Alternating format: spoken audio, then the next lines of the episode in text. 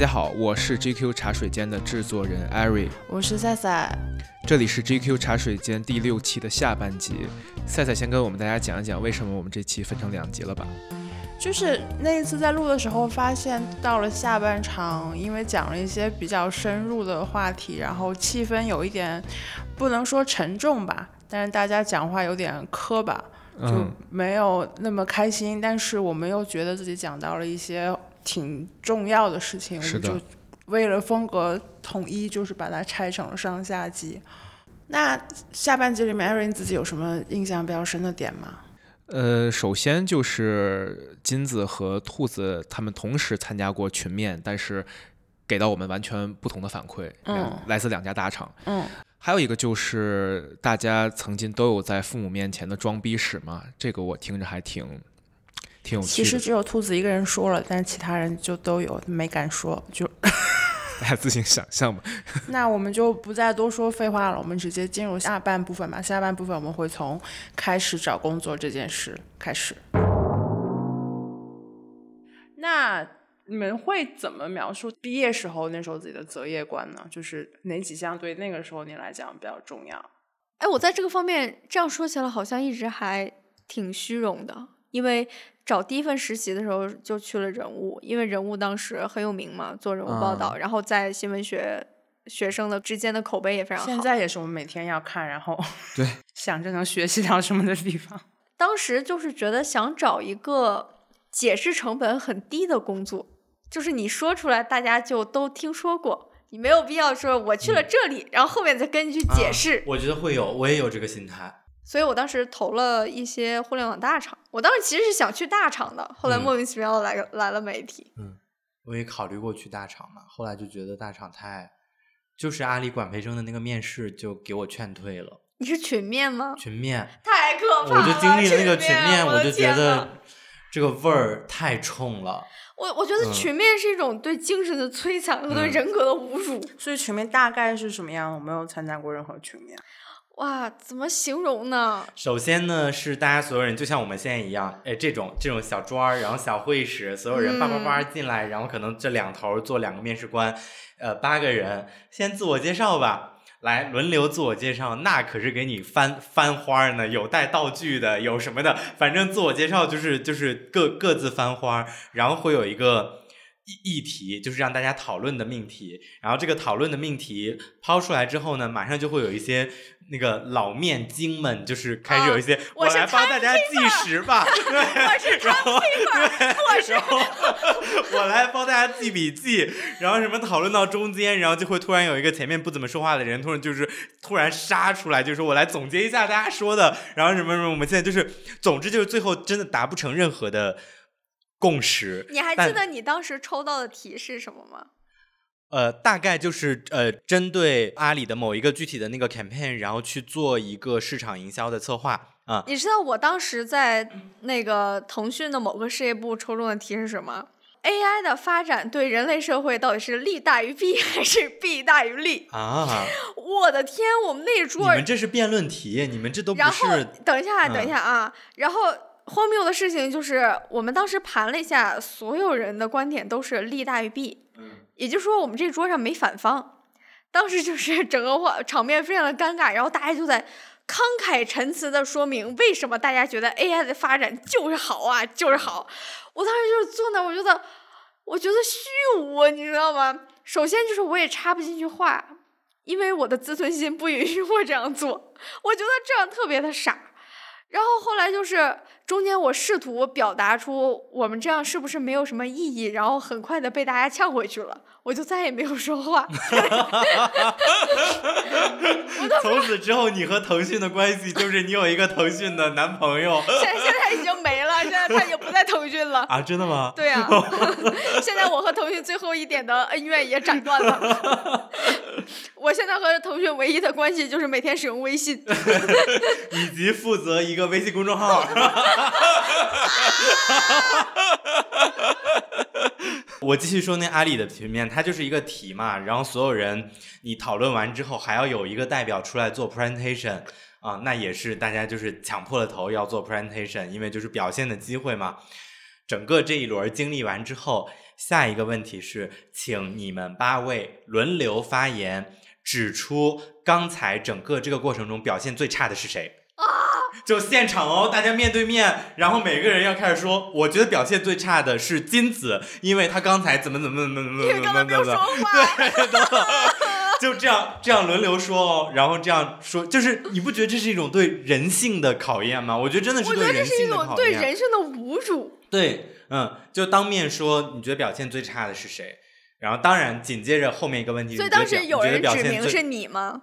好像没有，好好像没有，就是你就是平稳的躲过，就是万幸嘛。然哦，对，紧因为你面上了，你面上的不可能对是最差。然后紧接着就是有人会说你你认为表现最好的是谁？然后又会有一些你知道面筋说，我觉得我自己表现的不错啦，然后什么什么之类当然也有夸别人的 啊。所有的这些八人会谈结束之后呢，就会从外面再进来一个人，他们商量商量，就是安静的等待五分钟，然后结束之后就会当面大家都不动，就会说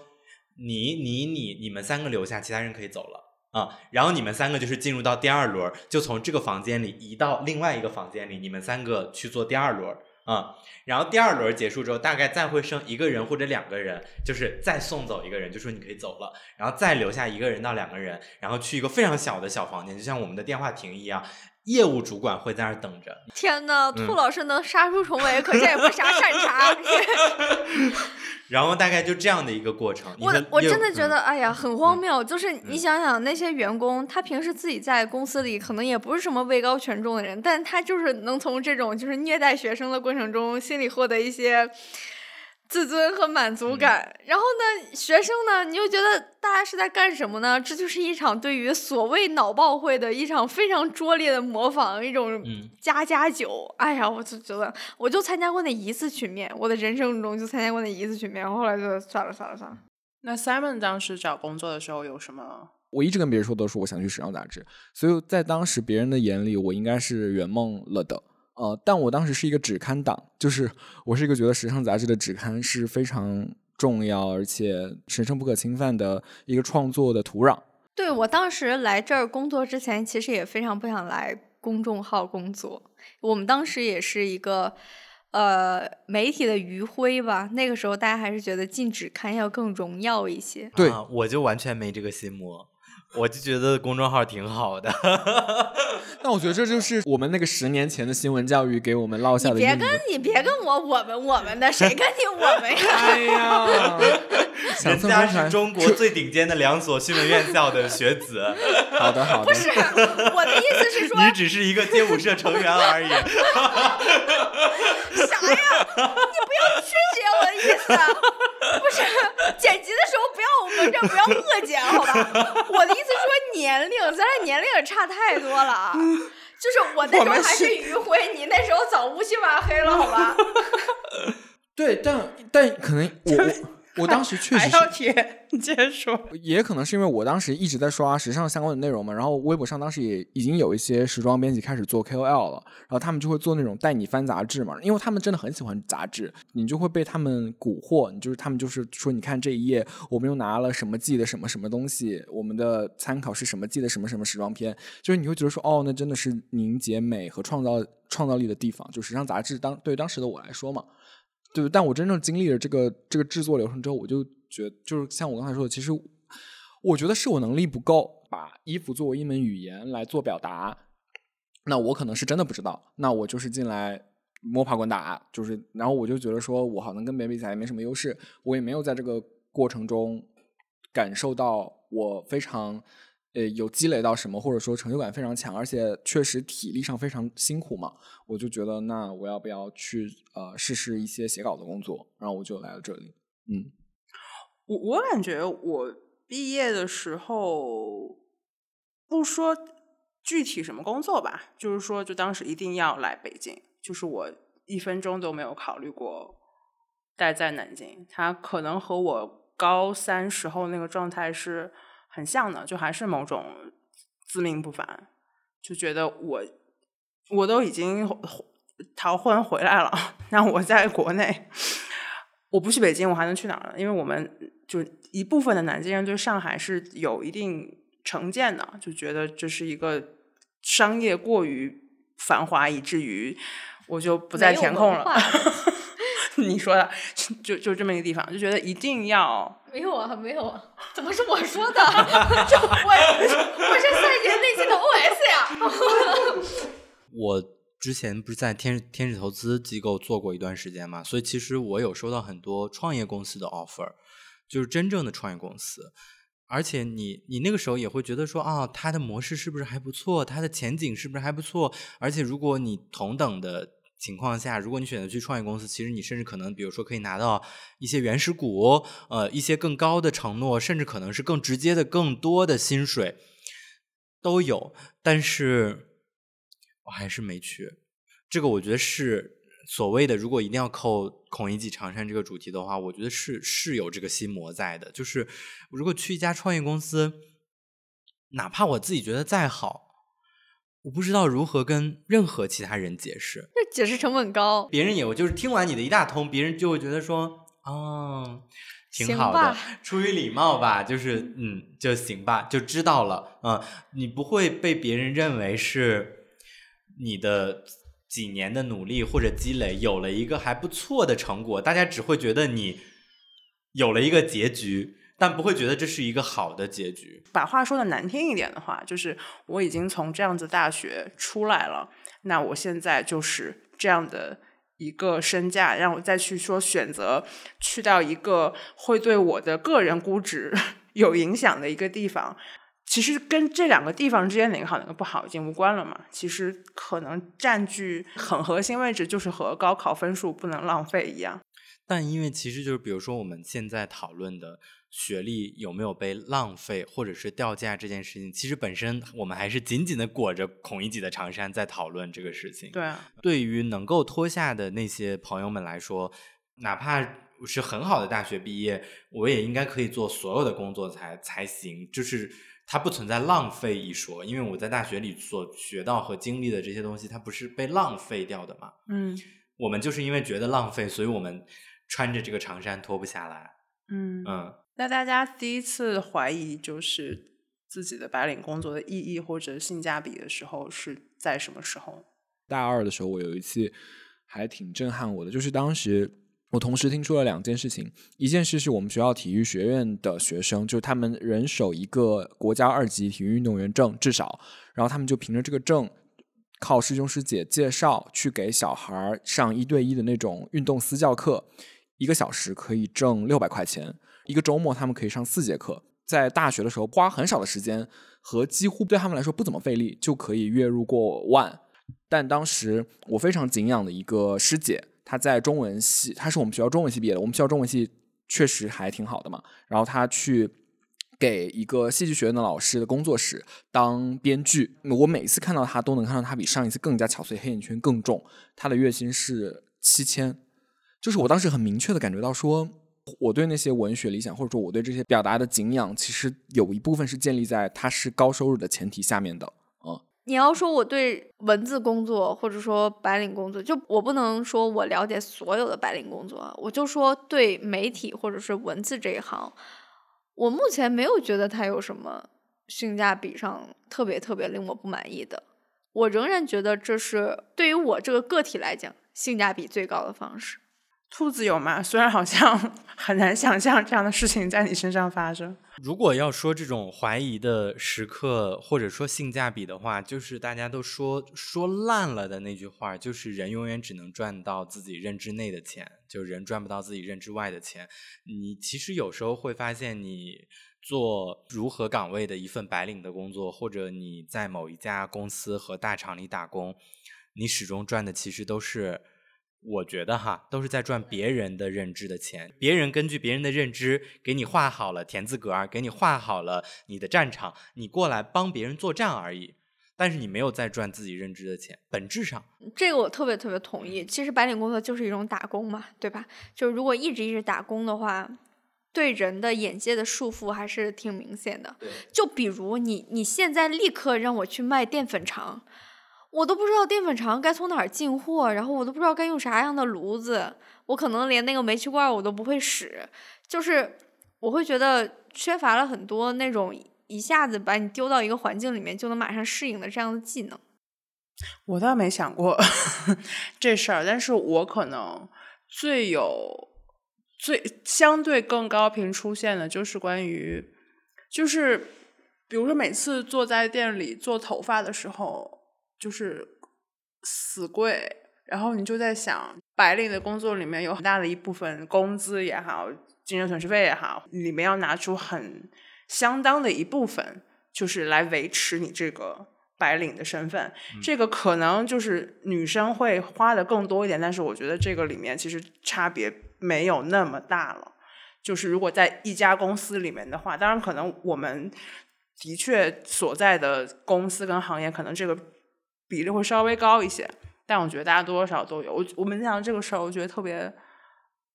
有一有一点点荒唐，但是你又不可能。不去干这个事儿，我就 exactly 经历了完全一样的一件事，就在两天前、三天前，因为我在上海去剪头发，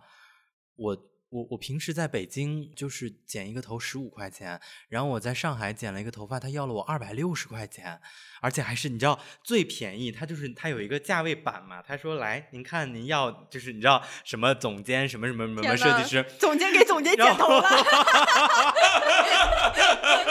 总监头。最便宜的那个那个价位就是二百六十块钱，我当时心里就觉得，你要换一家店呢？我也没有想要换一家店，就是就是我只是觉得这个钱花的很冤枉，但我也没有到说就是二百六我就付不起，我就非得说走也没有，就只是觉得说我二百六干嘛不行？我剪了个头发，嗯，然后我就进就进去剪，关键剪完之后也没比我十五块钱剪的好，就关键是没比我十五块钱剪的好。然后我第二天去参加活动，拍那照片我还我发给别人，还被别人嘲笑说你这你这头发是怎么回事儿？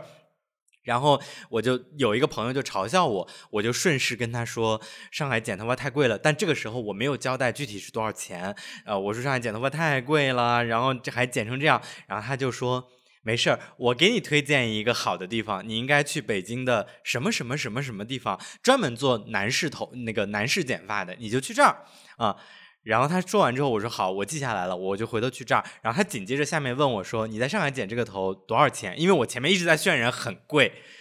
然后我就说二百六十块钱。然后他就回了我一串省略号，他就说：“我他把那个店撤回了，我不该给你 推推荐这家店。”他说：“我平时剪头发都是三四百块钱起步。”不是男士头发怎么会这么贵啊？对啊，他有一个那种 barber shop，就是北，他说的就是这个，对，他就是。剪一些所谓的美式的发型，它就是要雕琢你的那个鬓角，就是你的鬓角上面，就比如说这儿，它会给你卡进去一个角，然后这儿它会把你的鬓角修的非常的整齐锋利。我还以为是可以在上面就是画出来一些也可以，如果你需要的话也可以。你你这个头是在？我这个头是在，我这个头是一百块剪的，就是在我们家附近一个我很熟的理发师那里剪的，雕的很圆。谢谢。就是进入到这个白领工作之后。很大一部分的收入就是在做维持你白领身份的这个事儿，而且这个颗粒度是越来越细的，就你要维持的这个颗粒度是越来越细的。你知道，我现在就逐渐学会了一个技能，就是用最低的成本去维持自己的体面。体面，就是我我下个月要参加一个 black tie 的活动，然后我听到 black tie 这俩字儿，我就我真的就是发抖，因为呃，black tie 怎么解释？就是最正的正装，对，最正的正装，就是如果按传统的最正的仔，就是 如果按照传统的字面意义去理解的话，应该就是男士要穿燕尾服，但是现在可能没有人穿燕尾服，就是男士要穿的西装笔挺，然后几件套、马甲什么全部都上，然后女生衬衫领口是要熨挺，对，然后女生就要穿就是花枝招展，就是在沉稳中带着一丝高贵，高贵中带着一丝花枝招展，花枝招展中带着一丝奢。耻的那么一个场景，就是我至今不知道在这个场景我该穿啥。但是我接到那个活动要求，我我一看他要求穿 black tie，我就我微微一笑。我先发微信给了就是我的朋友，呃，开服装店的老板，他。就是包子老师，小丽精品屋 然后我就跟他说：“老师，我要参加一个活动，请你把店里面所有的小黑裙都寄给我，我到时候一定发一条热情洋溢的微博帮你们置换。”然后呢，包老师同意了，于是我得到了我的裙子。然后我又我又拿着这个穿这个裙子的照片发给我另外一个非常懂得珍珠宝石的朋友，我说你觉得我这个裙子该配一个什么首饰？他说我有一条珍珠项链寄给你，于是我得到了一条项链。你会上演那个莫泊桑的小，说吗？我想我就是我就是马蒂尔达，我跟你说，我我就是我我只要不把这些东西丢了，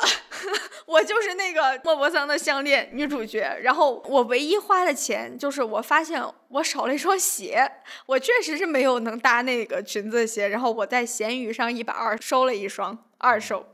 我为了一个正式的 black tie 的场合花费一百二十块钱。对我，蔡姐，我还是不是管你借了个啥？对我现在没戴耳环，哦，对，我对我也有了我的耳环。就是你自己在做自己造型师嘛，就去去去 去去提前去靠化缘去凑这一套造型嘛。但这个我觉得相对来说，可能对于绝大多数普通的普通行业的职场人来说，你这个你这个情境太极端了。确实但大确实家日常要维持的那种体面，还是确实是要花很多钱的。嗯而且还有一个可能的确是就是兔子刚刚说的颗粒度的问题嘛，嗯就是他要买的东西的数量对非常非常非颗粒度真的多，越来越细，越来越细。而且有一个很 tricky 的点是在于说，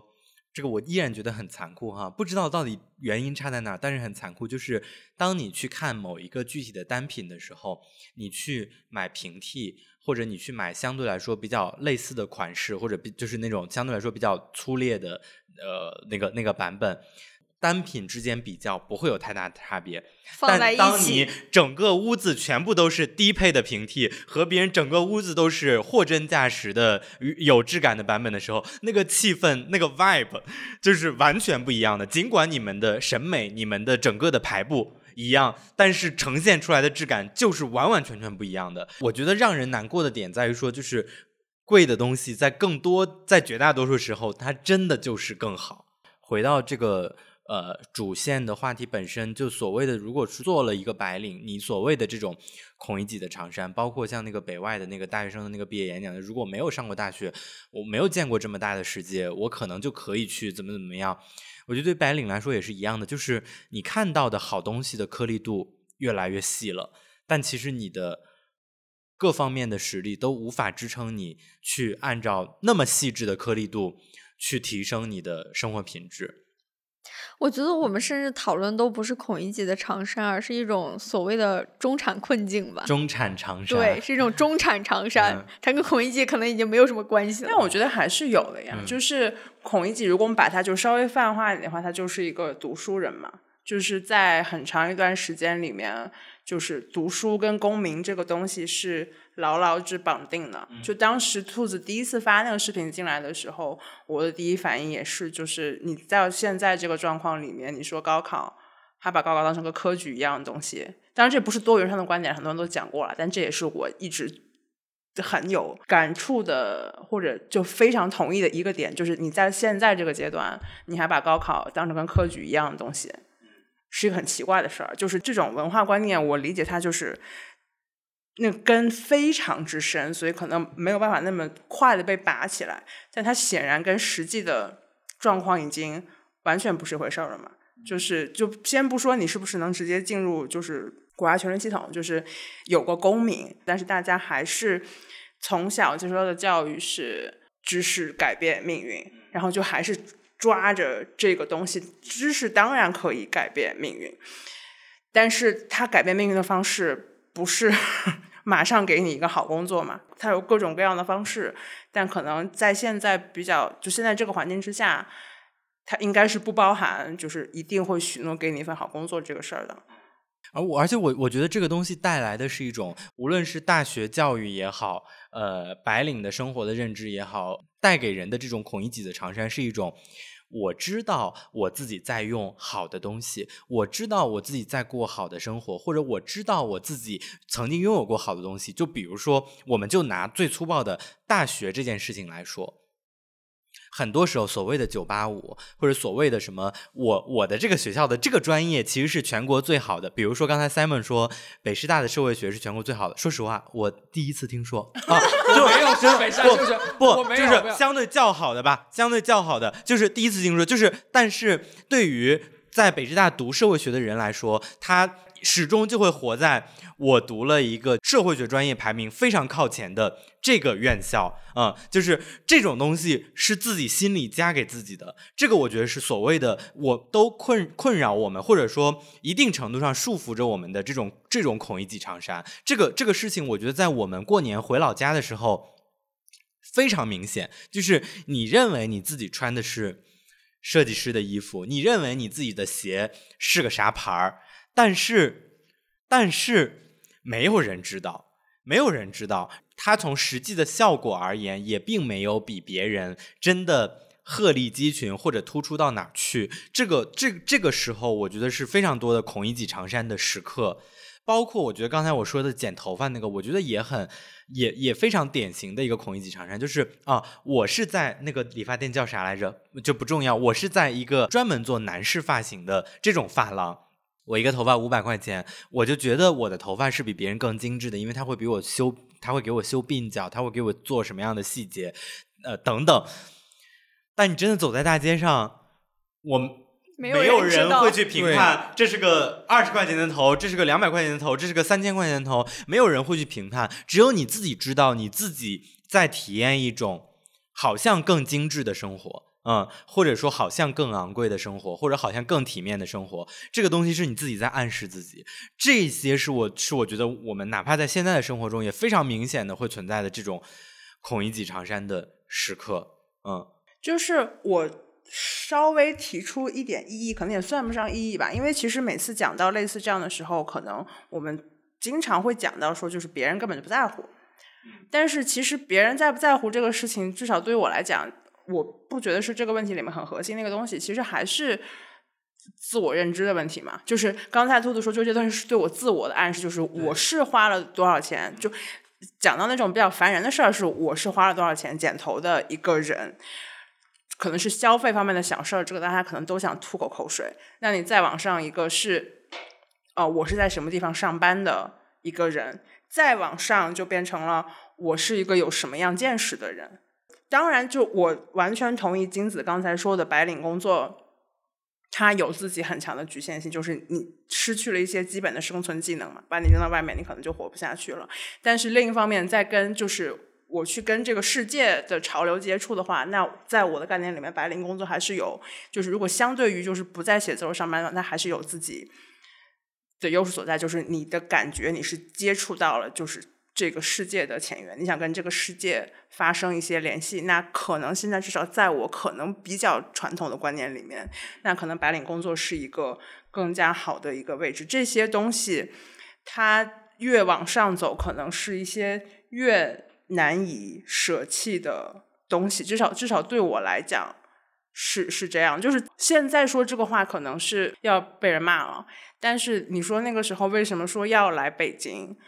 用我朋友的话讲，就说那我就是要跟全国最优秀的人在一块儿。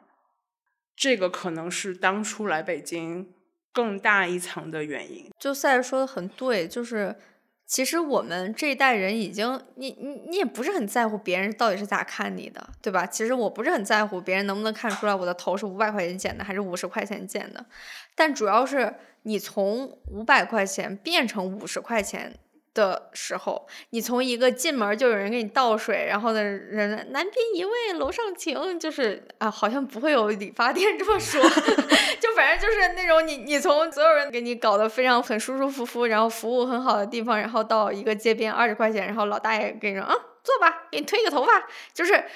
其实这两个有什么本质区别？可能没有，但是最重要的是你怎么样，你自己怎么样去。弥补你心里的这个落差。如果你没有这个落差，啥事儿没有。对，真的就是什么事儿都没有。现在很多所谓的，我觉得穿着孔乙己长衫的这些朋友们，包括我们自己，其实心里也很明白，我们所经历和所追求的很多事情，其实别人根本不在乎，或者别人不是不在乎，而是别人根本看不出差别，因为我们在不同的颗粒度里。但是，哪怕你明知道别人不在乎，你也不在乎别人的评价，但你心里还是会觉得。我心里跨不过去这道坎儿呀！就我之前总会觉得很多白领的人，甚至包括我自己，就是我们有一种习惯，就是去表演体面的习惯。嗯，然后你表演着表演着，这个观众的目光就被你内化了，然后你就时时刻刻带着一双观众的眼睛去生活，然后即使在没有人的时候，你也要去表演体面。会有条件反射的。你要是想一直表演，那那没有问题，对吧？你怎么活都可以。但是如果你觉得这件事情很痛苦，其实我觉得第一步就是要说服自己。刚刚金讲到卸下，我觉得这个其实是在我的感知里面没有被非常充分讨论的一个事儿，就是我感觉和孔云姐的长衫相对的，就是说这几十年的经济发展速度太快了，所以我们现在的生活状态和小时候状态实在是差别太大了，所以现在的白领生活总归是有一种假装感。就是我记得我小时候看美国电视剧的时候，就是非常羡慕那些。父母跟小孩的生活状态没有什么特别大差别的，就是父母可能是企业里面做白领，或在大学里面做教授，然后他们孩子就是做的跟他们爸妈一样的事儿。你就感觉这些人他们没有任何假装，因为他小时候就是这个样子的。我感觉我们这一代人，因为经历了就是小时候和现在的生活完全不一样这种状态，我们就总觉得现在这样的状态好像是假的，就这个不是所谓的 “quote unquote” 真的我。嗯。然后包括这也可以解释很多我们和父母的冲突嘛，就是我们两代人的生活方式差别实在是太大了。嗯。从我们来讲，我们是心虚的。就总觉得我们好像在装成另外一个人，嗯，所以如果从这个视角来的话，我会觉得就是我有时候会对那种就是你在北京办公室是 Sophia，回家变成什么小花，我会对这样子的说法有一点点意见，就是他好像是在攻击你现在的这种生活，他的预设就是说你们所有的这些城市城市文明的一些东西全部都是假的，它不是假的呀，它也不是假的，一就是钱是我自己挣的。你说是不是有要装给别人看的那部分？可能有那么一点点吧，但这就是现在一个新的我。你怎么你不能因为这个我是一个新的就说它是假的呀？过去几年里有一个非常让我觉得敲醒我自己一下，然后就觉得说就是别装逼，踏踏实实过日子的这样的一个时刻，就是有一次我爸妈来北京的时候，我就非常执念于。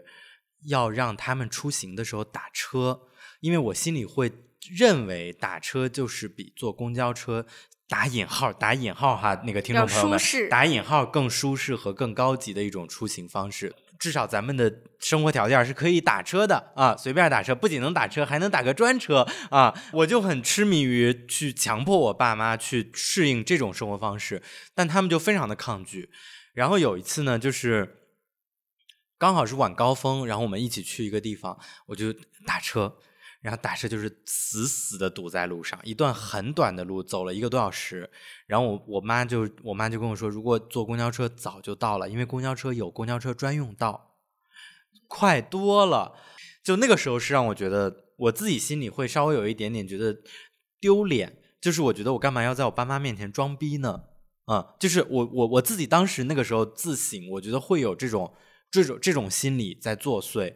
我来补充一个可能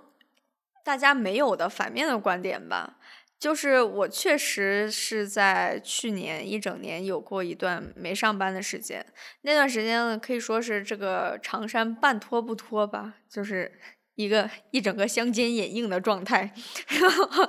但是就是开玩笑了，你你不能说我那个，也不能说我。自由职业或者家里蹲那段时间，我就是去完全脱离了这个媒体的行业，但我确实脱离了公司，以及脱离了一个比较体面的公司能够带给你的所有的福利。那段时间，你说我没有心理上的落差，其实是不可能的。而这个落差没有特别特别的要命，它就体现在一些非常小的方面，比如说有一段时间，就是呃，有朋友问我说，有冬奥会的票吗？但我当时就知道，如果我还在媒体的话，肯定会有票，我肯定会有机会，或者是说我的同事肯定会有机会去那个现场去看一看，去做一些采访，或者是做一些周边的东西。呃，前提是他没有变成一个全封闭的赛事，就是你会你会打心眼里很自信的说，这些很重要的事情都会和我有关，这些很重要的事件，这些出名的。电影的导演的见面会，这些干嘛？这些歌星，这些干嘛的他可能都会和我有关系。但是当你脱离了公司之后，他一下，他所带给你的那些权利感，哪怕是虚幻的权利感，就是立刻都没有了。以及就是我第一次自己掏钱给自己做体检的时候，就是不是说这是一个多么丢人的事儿，而是说之前你很习惯了说你就应该的，公司每一年就应该包我一次体检。我我不是说这件事有什么，而是说你自己掏钱的那一瞬间，你会感觉到有什么东西就是丢失了。我还在另外一个地方遇到很大的问题，就是当我办签证的时候，我很难证明我是谁。一我我很难证明我不是一个无业游民，就是当你没有在职证明，没有什么东西的时候，人家就是会觉得你就是一个无业游民。如果没有在职证明，那就是无业游民了。确实啊，确实啊 确实啊，对对对，就是这种百口莫辩的时刻。他说你是无业游民，嘿，我竟然没有我办法反竟然驳。是，我竟然是，就是这种很小很小的，你说他有什么？其实根本没有什么，但是这种很小很小的瞬间是会让你觉得有点怅然若失的。这些事儿单讲出来都很小嘛，那就就聚沙成塔，对，就是事情积攒了一多，肯定还是挺不好受的。嗯，那大家感觉，如果是在什么样的环境里面，就是刚才的这些包袱会更容易卸下，或者说孔乙己的长衫会更容易被脱下来呢？嗯，我觉得可以是当整个社会对于试错这件事情没有这么残酷的时候，会稍微的好一点。我觉得有一个是之前跟金子讨论过，他说起来可能是一个挺老，但是它依然存在的一个问题，就是体力劳动它有没有完全的被去污名化嘛？因为我们去想现在的体力劳动，我们去讲它的时候，有一些我感觉就是气话，就是说，因为我想做一个不动脑子的工作，或者会说就是我现在多出来了很多的闲暇时间之类的，其实很少。他都是用一些跟他是白领工作的一个对照组，我得必须给他加上这些 buff 之后，他才看起来是一个合理的工种，要不然的话，我没有办法非常很直接的，我去跟别人说我做体力工作，我还要再去解释一道。那某种程度上还是说明，就是体力劳动没有实现去污名化嘛？我想到一个真实的例子，就是过去三年期间发生的一个故事，是一个朋友讲给我的，他自己老家真实的故事。就是它是一个非常非常小的一个县城，这都不能说县城，一个农村儿嗯。然后因为这个村儿里呢，正常情况下，呃，大家洗澡都是去村儿里的那个公共浴室的，很多人家里其实没有那个能洗澡的设备的，都是去公共浴室洗澡。但是呢，在一些特殊的时段，这个公共浴室是没有办法开放的，因为就是公共空间都封了，大家只能各自在自己家里。然后就在这个期间呢，他有一个他的同学，就是反正不知道搞了一个什么渠道吧，就是卖那种你知道极其简陋，就拉俩帘子，然后能给你拉个什么水管，就是能够在村儿里的各家的院子里移动澡堂，移动澡堂，哈尔的啊移动澡堂哎呦，他就做这个东西，把他们全村儿做完，然后又做他们镇上一个夏天，好像赚了两百万还是三百万。我这个朋友讲给我这个故事的时候，也是觉得说，我们总觉得要靠知识或者要怎么赚钱，但其实赚钱有更原始的手段，就是你脑子活，是的是的然后你有供应链，其实就可以赚钱。嗯这也就是我刚才说的，就是如果你长时间的做白领打工工作，你就会丧失这方面的敏锐。对，嗯，而且你也不需要去 challenge 人家说你这东西不可持续，这不是你可以作为一生的事业。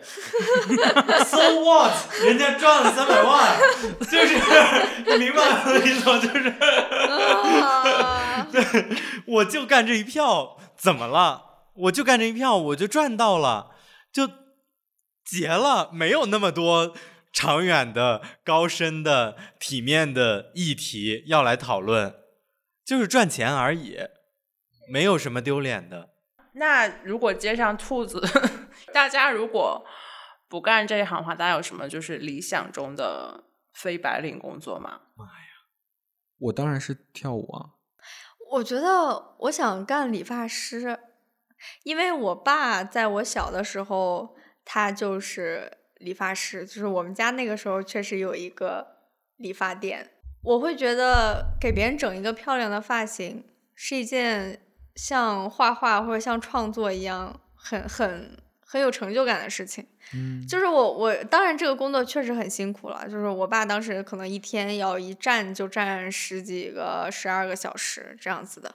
但是他就是他有一天他回家他就特别特别高兴，他就跟我说啊，你知道我今天有一个老太太来我们店里面烫头，那个老太太就是人老了就会秃嘛，就是头发就会掉。然后，但是我我就是我给她烫了一个特别漂亮的大卷，把她头上所有秃的地方全部都挡住了。然后那个老太太当时特别高兴，然后认我做干儿子。然后我爸当时就在家里面就是眉飞色舞的讲这些，我当时就觉得，